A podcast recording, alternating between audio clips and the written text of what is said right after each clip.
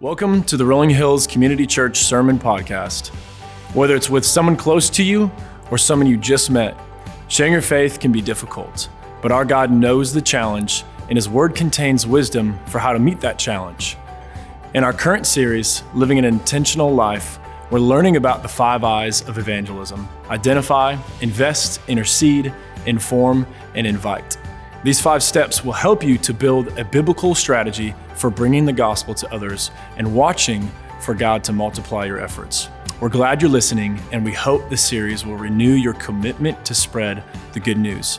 Now, let's listen in. Uh, well, good morning, good morning, Rolling Hills Church family. It's so good to be together today. Welcome, everybody, here at our Franklin campus. Welcome, everybody, on our online campus. So glad we could join together and worship our great God. And so grateful for worship, so grateful for our time this morning. Today, we come to the culmination of a great series. We've been in this series called Living an Intentional Life. And we've been talking about that. How do we live intentionally today, right? Because there's so many distractions that war against us. There's so much noise in our world today, and it just seems like it's always coming at us. You know, we've got social media, and you can spend so much time scrolling, and we got all these activities and the busyness of our calendar and of our schedule. But we want to be intentional right? We want to make a difference. And we have a limited amount of time and a little about limited amount of resources and energy, but we want to invest those in a place that God's going to use for his glory and really fulfill the calling that God's placed on every one of our lives. And so we've said there's a difference between activity and accomplishment. We can be doing a lot of activity, we can be really busy, but are we accomplishing God's purpose? You know, I love it, it says the Bible about David. David accomplished God's purpose in his day and generation. And that's my prayer for all of us. Right at the end of life, people can say, yeah, they accomplished the purpose that God had for them. And we will hear from God, well done, good and faithful servant, great job. That's what we long for. And man, it's such a challenge in our world today, but for us to live an intentional life. Now, we've said there's really five I's in living an intentional life. Number one, right? The first I identify. What is my call? What is my purpose? Why does God have me here? In the family I'm in, in the place I'm in? Why was I born at this time in history? And how can God use me in the relationships and the people around me? Identify that call, that purpose on your life. Second, begin to invest. Begin to invest. There's only three things that are eternal God, God's word, and people. And so, are we investing our time and our energy and resources in those things? Are we investing in the things that are going to last, the things that are going to matter? Number three, the third I in living an intentional life is to intercede. Begin to pray. God, use me. God, here I am. You know, I don't have all the answers, but God, if you want to use me, use me. God, I pray for the people around me. I pray for my kids. I pray in my marriage. I pray for my friends. I pray for my roommates. And just begin to pray.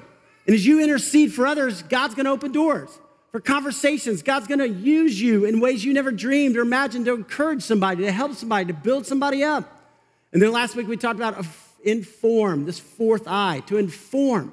And that means we speak about spiritual things. Uh, a lot of times we'll talk to people about our whatever Netflix show is on, whatever Netflix series, our sports team, or all these things, but us to begin to have spiritual conversations. We gave out the good news booklet last week, and, and I love that. You know, God's good news, and to take that and to look through it and say, hey, I want to be able to share, I want to be able to talk about spiritual matters as well. And then today we're talking about invite. Invite. That's our fifth I. Guys, listen, we get one shot at life right? We get one shot, we get one opportunity. There's not a rerun, right? After this is it. And so for us to say, I want to make the most of it. I don't want to just drift along with whatever culture says, whatever the crowd says, wherever everybody goes. I want to be intentional with my life. And when we do that, man, God is glorified and lives are changed around us, and especially our own. So if you have a Bible day, invite you up with me to the book of Matthew. Matthew chapter 9. Matthew chapter 9. So, New Testament, first book, New Testament. If you need a Bible, there's some Bibles in the back. If you're online, you can go to the Rolling Hills app, pull up the scriptures there. But I want you to see this. So, Matthew chapter 9. Jesus is teaching, Jesus is healing, Jesus is with people, he's pouring into people, Jesus loves people. He's there, he's done all these incredible miracles. And then he pulls his disciples together. And in Matthew chapter 9, if you pick up in verse 35, it says Jesus went through all the towns and the villages, teaching in their synagogues, right? And so all the towns along the Galilee, they have these, these synagogues or places for worship for the Jews, a Beit Knesset, you know, in the Hebrew, where they would come and they would gather, they would worship. And so Jesus goes in there and he proclaims the good news The good news of the kingdom. He's telling people, hey, listen, there's spiritual matters. And there's a God who loves you. There's a God who cares about you. And he's healing every disease and sickness. In verse 36, when he saw the crowds, he had compassion on them. Man, I think that's big. When he saw the crowds, he had compassion. People are flocking to Jesus. People want to hear from Jesus. People want to be around Jesus. He had compassion on them because they were harassed and helpless like sheep without a shepherd. Then he said to his disciples, okay, so he pulls his, all of his disciples together. You think about this, we are disciples of Jesus, right? If you're a follower of Christ. So he pulls us together, he pulls everybody in, seeing the crowds, and he said to his disciples, The harvest is plentiful, but the workers are few. Ask the Lord of the harvest, therefore, to send out workers into his harvest field. Ask the Lord of the harvest to send out people who get it, to send out people who will live it, to send out people who will make a difference for the glory of God. And this is our call, and this is our opportunity as disciples today. Hey, if you're taking notes, here's some things I'd love for you to write down because this is so powerful right here. You know, if you're online, you go to the Rolling Hills app, and there's a place to fill in some blanks. But as we talk about living this intentional life, here's some things I want us to see. First of all, I want us to see this Jesus has compassion for people. A lot of times people think Jesus is mad at them, right? Or Jesus is condemning them, or Jesus is like, you know, is judging. You're going, whoa, whoa, whoa, whoa, time out. That's not the Jesus of the Bible. I mean, look at Jesus in the Bible, he had compassion for people. He loved people, right? It, it says this that when he saw the crowds, he had compassion on them. Now, when you see crowds, do you have compassion? I mean, a lot of times you see crowds are like, oh, great, this is gonna take forever, right? When you're in traffic, do you have compassion? no, we're like, get out of my way. Oh, come on. I mean, right? But Jesus, here's the thing about Jesus, he was never in a hurry. He, he, wasn't. And yet he accomplished more in 33 years than any of us ever will, right? He's truly the Son of God. But, but Jesus, I mean, he saw people and he cared about them.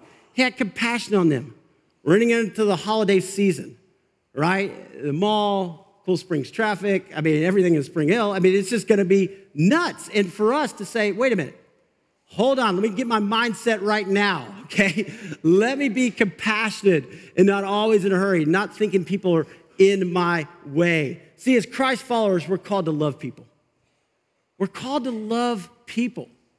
And sometimes we can get on social media, right? And we can be like, oh, what are they thinking, right? And we can be judgmental. Sometimes people don't believe the way we believe, if people don't talk the way we talk, you know, then all of a sudden we're judging or we're condemning. We're going, hold on, time out. That's not Jesus.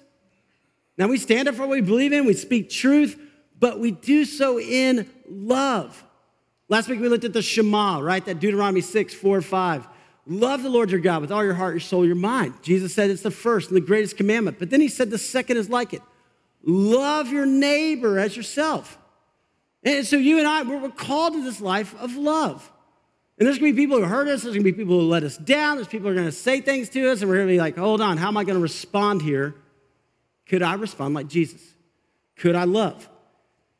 We cannot expect unbelievers to act like believers.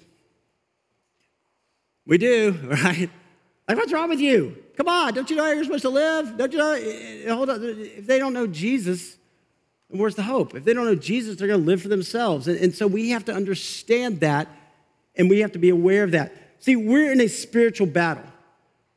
When Jesus saw the crowd, what did it say? He had compassion on them because they were harassed and helpless like sheep without a shepherd. When Jesus saw the crowd, he realized well, there's a spiritual battle. And yet God cares for it. And, and, we forget that sometimes. Right? We forget that we're in this spiritual battle, that there's good versus evil, that we've got an enemy that wars against us. And even in our marriage, sometimes. We can forget that we start to have a little argument, we can escalate it, escalate it. I'm gonna be right, I'm gonna be right. And then we go, hold on, time out, time out, time out. Satan's trying to get a foothold here in my marriage. I'm not gonna let it happen. I'm gonna pray for my spouse. Know, with our kids, uh, uh, I, I've been getting angry. And hold on, Satan's trying to get a foothold in my marriage. Satan's trying to get a foothold with my roommates. Satan's trying to get a foothold here. I, my mind or in my heart, there is a spiritual battle going on. And for you and I to live an intentional life, we bring Christ Jesus into every situation. We develop the mind of Christ. We begin to walk and love and serve and give like Jesus. People need Jesus. People need the Lord. We get caught up in life, we get caught up in things that are trivial that we miss out on Jesus. You know, it's college football season. I don't know if you guys know that, uh, but it's kind of happening out there, right? And Tennessee's on a roll. Vandy actually won. Unbelievable. So, SEC game, big deal. I mean, like, you know, so lots of things happening out there in football land. But I was watching just a clip of the Auburn interim coach, Cadillac Williams. So last week, Auburn played Mississippi State. Auburn lost at the end. Mississippi State was winning, but you know Auburn came back. But their coach, Cadillac Williams, used to be a running back for Auburn, but he was giving a press conference. And if you haven't seen it, I mean, it's pretty awesome. And here he is, and he's talking. He's, he says, Yeah, it was a hard fought battle today. You know, we, we talked to our guys about serving, and, and, and man, they gave their best today. And then he said this, but, but you know, last night we had chapel, and eight young men gave their lives to Christ. Eight young men on the team gave our lives to Christ. And he goes, You know, what we, lost today, but man, there's a bigger thing happening right here, you know, and I, I just want people to know that. I was like, You go, man. I mean, like, I was fired up. I was like, This is awesome. And he wanted to win, right? I mean, he's running up and down the sidelines, he's giving his best, but he realized there was a bigger picture at play. And sometimes for us, you know, we can kind of forget that. We're just looking at wins and losses. We're looking about how much money we have or all these. We, hold on. There is a bigger picture at play. There is a God of the universe who's drawing people to himself and inviting us to be a part of that. And for us not to miss that, for us to experience all God has for us. Wow. All right, look at this one. I'm getting fired up today, okay? this is good. I mean, come on, church, let's go. Jesus said, The harvest is plentiful. The harvest is plentiful. Then he said to his disciples, The harvest is plentiful, but, here's the but, the workers are few. Isn't that interesting? He said, The harvest is plentiful out there, but, but the workers are few. See, Christianity is growing around the world.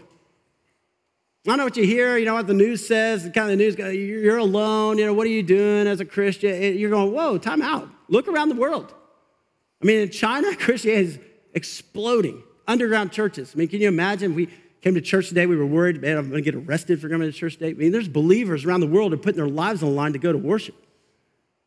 I mean, we drove in our you know, car with our heat, you know, we were all you know, coming over, but man, they're, they're putting on the line. In Iran, Christianity is exploding. Christianity is exploding in Egypt and in different places in the world. I, I remember several years ago, I was in Moscow, and, and I'm standing there with a pastor of a church in Moscow. You know, you're looking at Lenin's tomb, a weird kind of whole deal there in Red Square. You're like, man, there is a spiritual battle here.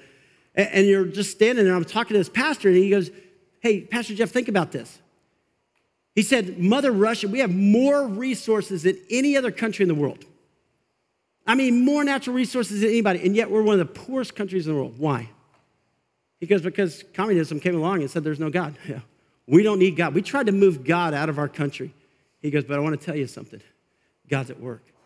And there are believers who are rising up. There are churches that are starting. And he said, We know we're in a tough situation, but our God is greater. And I was just sitting there going, Yes. And, I mean, it's happening around the world. And we have to understand that we're a part of this. We can't get distracted because we have so much in the United States that we go, wait a minute, I want to use what God's entrusted to me to further God's kingdom. Because people need Jesus, right? People want to know about Jesus. I mean, you look at everything else going on in the world today, and people are going, wait, where's hope and where's meaning? Where's life? it's in Jesus. I read an article the other day in USA Today, and it, it says, Is Christianity fading? Question mark. Teens' thoughts about Jesus give us hope and a challenge. And George Barna did a study. They did a global teen studies. They were looking at 13 to 19 year olds, teenagers, okay? Gen Z, right?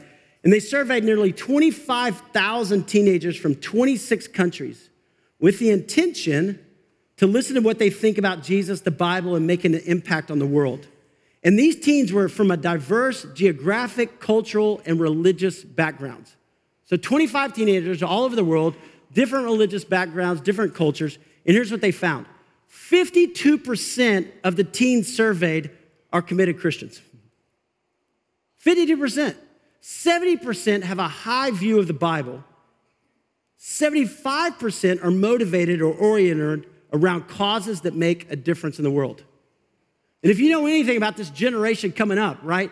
They, man, are cause driven. They want to make a difference. They, they want to address poverty. They want to address homelessness. They want to make a difference. And so they went on and they said, look at this. People say Christianity, you know, is not growing. No, far from it. They said 68% of these teens want to find a way to follow Jesus that connects with the broader culture they live in. 67% want to help the church keep the priorities of Jesus. 63% said they believe prayer makes a difference.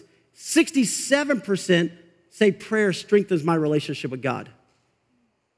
That's the upcoming generation. They're hungry, they're wanting to know.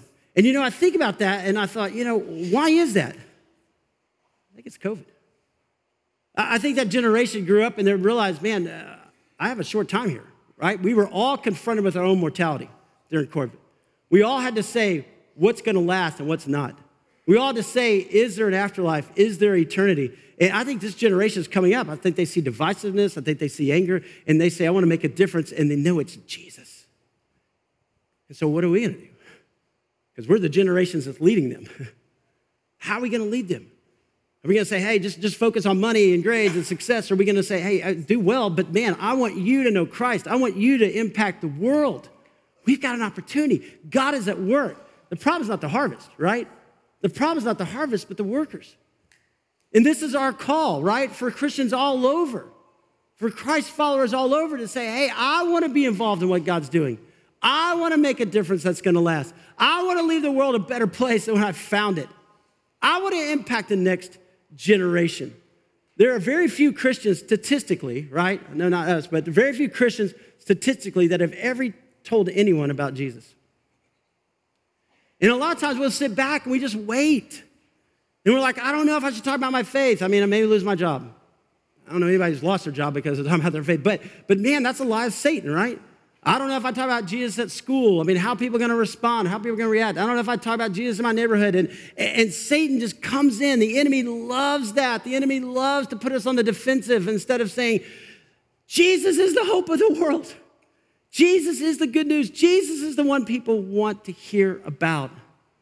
So the Apostle Paul writes in Romans, he says, How then can they call on the one whom they've not believed in? And how can they believe in the one whom they've not heard?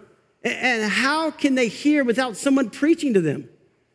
And how can anyone preach unless they are sent? As it is written, how beautiful are the feet of those who bring good news. How awesome is that? You know, when you share the good news, man, you are furthering God's kingdom. How beautiful are the feet? I don't know if you've ever thought your feet are beautiful, right? It's kind of look at our feet, we're like, oh, wow, our feet, right? But he says, no, how beautiful are the feet of the ones who bring good news, who share, who love, who bless, who encourage. Man, you have beautiful feet, church. Good job. That's our call right there. See, Jesus sends his disciples out into the harvest field, right? If you go into Matthew chapter 10, he sends out the 12, two by two. And he says, Go, don't take anything with you. Just go and make a difference. Go and love, go and serve, go and give. And he sends them out. And that's what Jesus has done for us. He sends us out in the harvest field. So he says, Ask the Lord of the harvest, therefore, to send out workers into his harvest field. So, what we should be asking God for is for God to raise up people to go out and serve, for God to raise us up, for God to use us for his glory. You know, 14 years ago as a church, we started Justice and Mercy International. And as a church, we said, you know, here we are meeting in a movie theater, but we, we said it can't just be about us, so we're gonna do mission trips. And we're, going to go to Moldova and, and we're going to share with orphan children. And so we started building houses and we have transitional homes for orphans in Moldova. And, and then several years ago, we started going to the Amazon. And we know the Bible tells us, right? You'll be my witnesses in Jerusalem, Judea, and Samaria, and to the ends of the earth. And so, we, the ends of the earth, right? The Amazon jungle. I mean, we're talking villages that have never heard about Jesus. And so we said, how are we going to make a difference? And by God's grace, he, you know, he gave us a boat. We've got you know, five full time staff now. In the Amazon, we have a whole conference center. We started doing pastors' conferences. And as a church, we give and we go and we serve. And these pastors are taking the gospel to villages that have never heard the gospel. And lives are being changed, and it's incredible. And so I want you to hear the story this morning from one of our pastors. Watch this. Along the banks of the Amazon, there are thousands of communities who feel abandoned and forgotten. 80% of the state has no gospel presence, but there are hundreds of jungle pastors taking the good news of Jesus to the ends of the earth. As they follow the call to go, the hardships and trials they face can be overwhelming.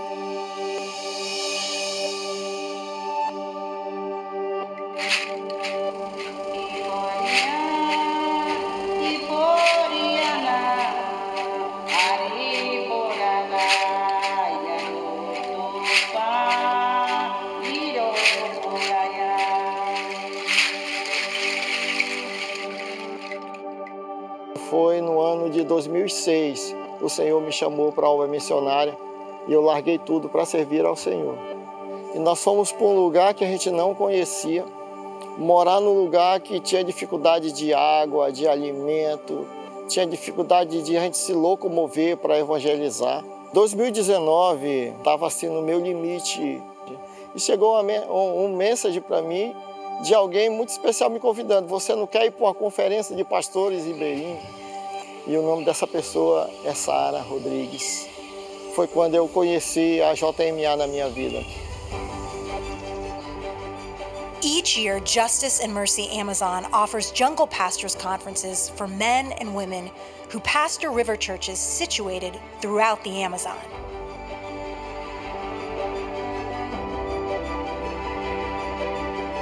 E o primeiro impacto na subida da escada da Terra da Paz foi pessoas com sorrisos de quem conhece o que faz, de quem sabe o sofrimento do pastor.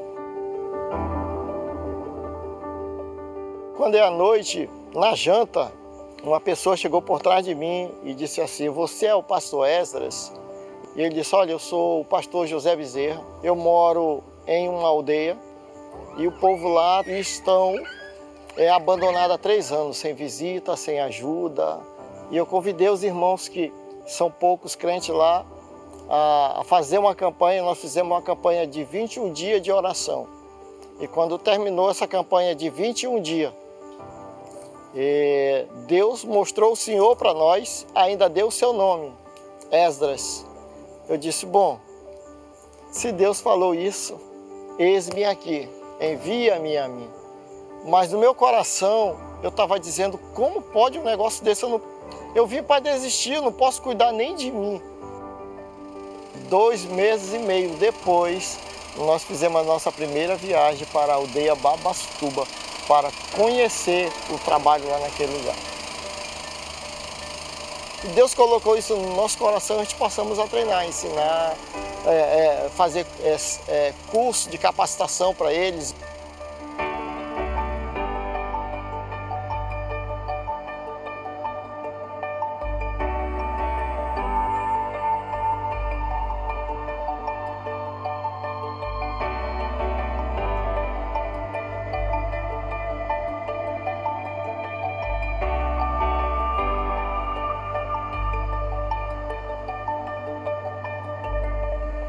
A seara é grande, mas Deus tem levantado pessoas especiais para fazer o ID do Senhor.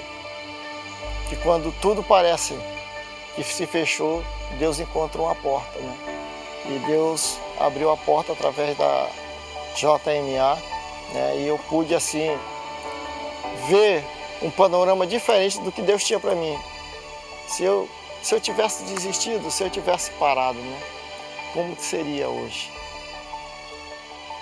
In July 2022, Pastor Esdras returned to the Jungle Pastors Conference.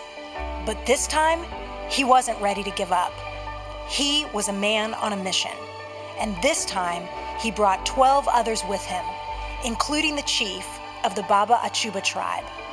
Talvez você que participa, que ajuda, que apoia a JMA, talvez você não tenha percepção como eles conseguem se conectar com pastores que estão a ponto de desistir, a ponto de parar.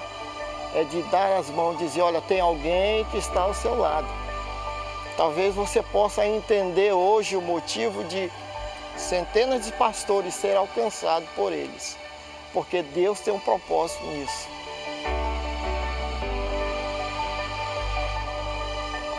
a gente consegue sentir o amor de vocês por nós. Hoje eu sou uma testemunha viva de que Deus pode fazer através da JMA.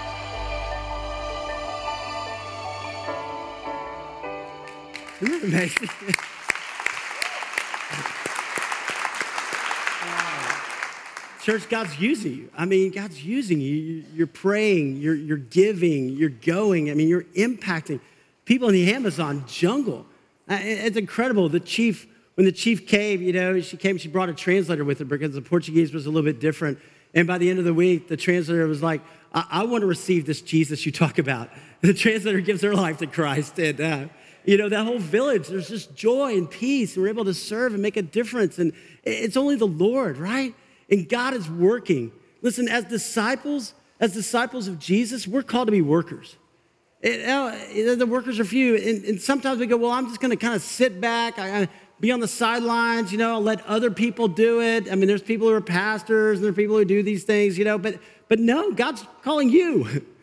God's calling me. And that's our call. I love what the Apostle Paul writes. He says, I'm not ashamed of the gospel because it's the power of God that brings salvation to everyone who believes. First, for the Jew, right? I love this. I'm not ashamed because it's the power of God.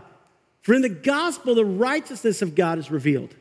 A righteousness that is by faith from first to last, just as is written, the righteous will live by faith.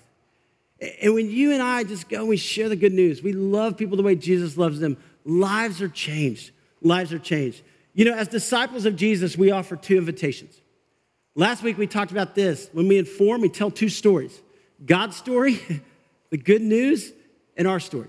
This is what God's done in my life. Nobody can argue with that. I mean, this, is what, this is what God's done the joy, the peace, the hope.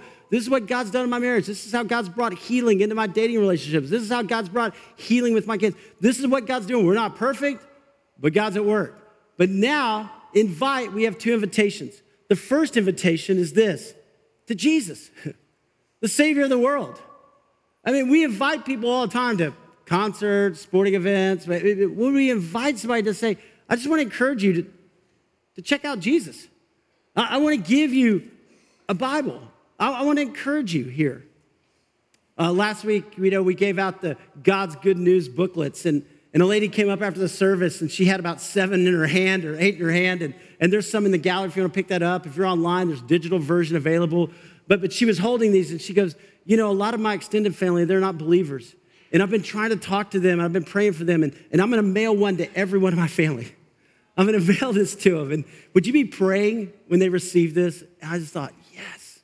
Yeah, you know, that's incredible, this opportunity we have. You know, maybe for Christmas, it's, hey, I'm gonna give you a Bible, or hey, I wanna talk to you about Jesus, or having a conversation, or buying the case for Christ, or the case for faith. But, but for us to invite people to Jesus. Second invitation's to church. I mean, this is a great opportunity, right? There's a lot of people, there's a lot of people who want to belong before they believe.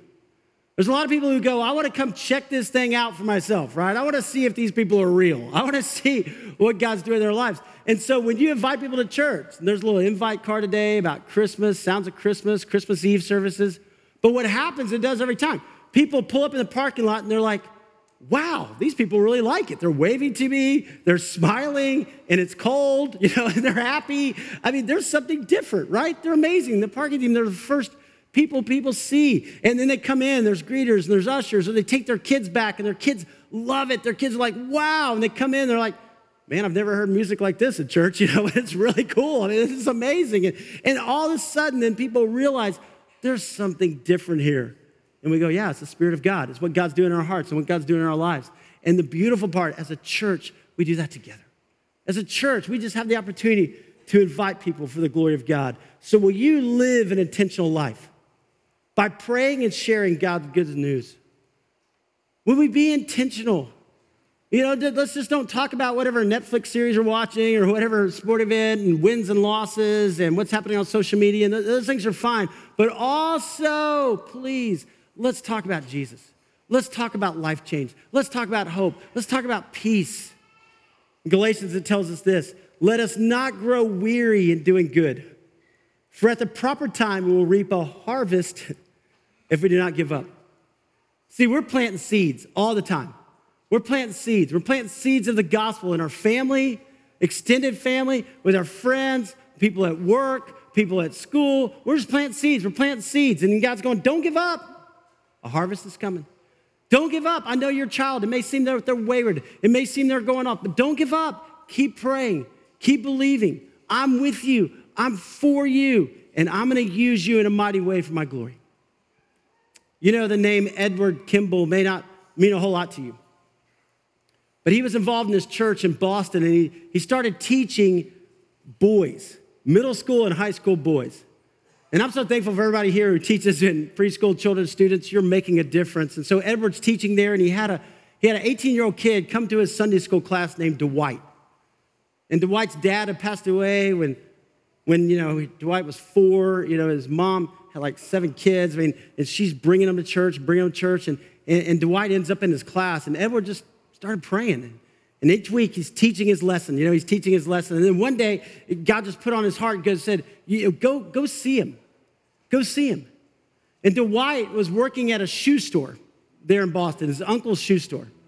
And he could tell there was unsettledness in Dwight's heart and life. And so, so he goes to that shoe store. And, and Edward writes later on, you know, and here he says, I, I didn't know what was going to happen. And he said, in fact, I almost turned around. I almost left because I didn't know what God was going to do. And I just thought, oh, this is going to be weird. It's going to be awkward. But, but he goes, but I pressed past that and I went in. Here we are in the mid 1800s, you know, and he's going into this shoe store, Boston. And he went back. He was asking people, where's Dwight? He was in the back. And he goes back there, and Dwight's stocking the shelves, getting shoes put in place. And Edward said, I just looked at him and I said, Dwight, I'm so glad you've been coming to church, but, but listen, I want to tell you about Jesus. I want to tell you that Jesus is is who you're missing in your life, and there's hope for your life. God's got a plan and a purpose. And, and I know you're struggling. I know it's hard, it's difficult. Do you want to receive Jesus? And Dwight right there said, Yes. And so Edward had the opportunity to pray with him in the middle of a shoe store in Boston in the 1800s. That 18 year old kid, Dwight, he thought he would just work at that shoe store for the rest of his life, but God had another plan or purpose. He went on to become Dwight L. Moody one of the great evangelists that God used to lead hundreds of thousands of people to Christ. He had a joy and a peace and a purpose that impacted this country. Because one guy, Edward Kimball, said, I'm going to push past the fear and I'm going to go and I'm going to tell them about Jesus. Guys, this is our time. It's our opportunity. You know, there has been four revivals, four great awakenings that have happened in our country. Uh, the first one was in the 17, you know, 40s and 50s, right there in the 1760. There were pastors like George Whitefield and Jonathan Edwards, sinners in the hands of an angry God. And, and there was a movement that swept. And people in the congregations and churches started praying for the community and for the nation. And a revival broke out. In the 1800s, there was a second great awakening that happened. Charles Finney, you know, this guy started leading people to Christ who were, he was a lawyer. And all these judges up in the Northeast are giving their lives to Christ. And this revival breaks out in our country. The third one was in the 1850s and 60s. It was led by a guy named Dwight L. Moody.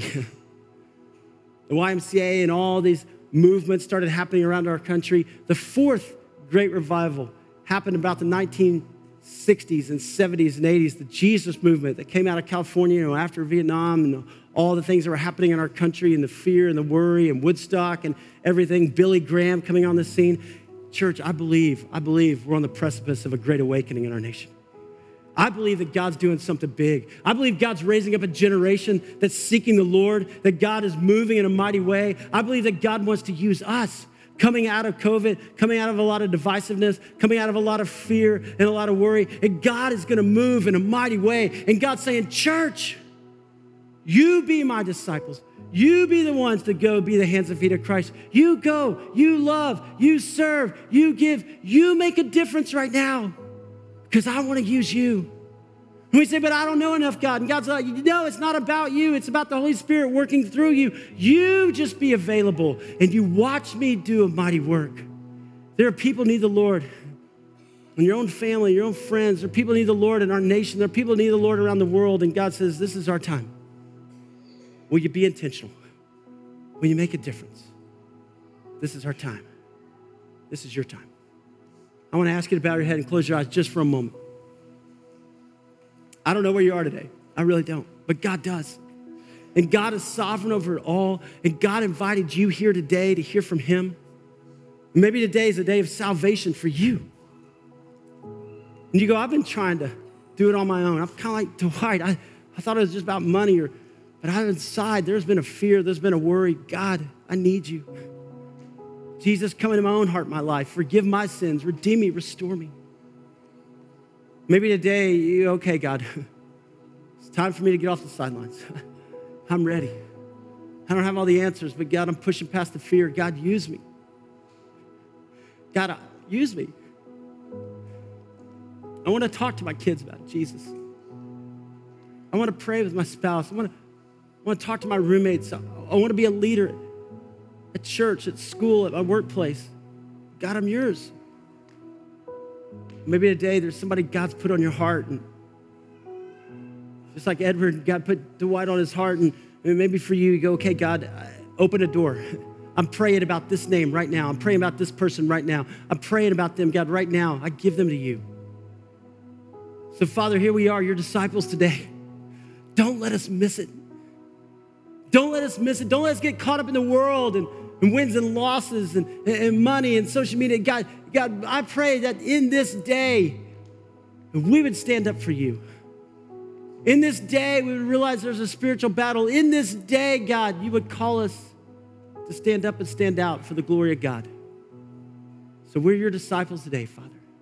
We pray you would use us for your glory. We dedicate our lives to you. In the name of Jesus, we pray. Amen. Amen. Amen. Wow, church. That's the end of this episode on the Rolling Hills Sermon Podcast, part of the Rolling Hills Podcast Network. Before you go, we invite you to think about who you could share this sermon with. Click the subscribe button so you can be notified each time we release a new sermon. Did you know Rolling Hills publishes other podcasts too? Check out the Making History Parenting Podcast, Men's Leadership Network, and the RH Women's As You Go podcast. If you're interested in learning more about Rolling Hills, download our app or follow us on social media or visit our website at rollinghills.church. We're thankful you spent some time with us today. See you next time.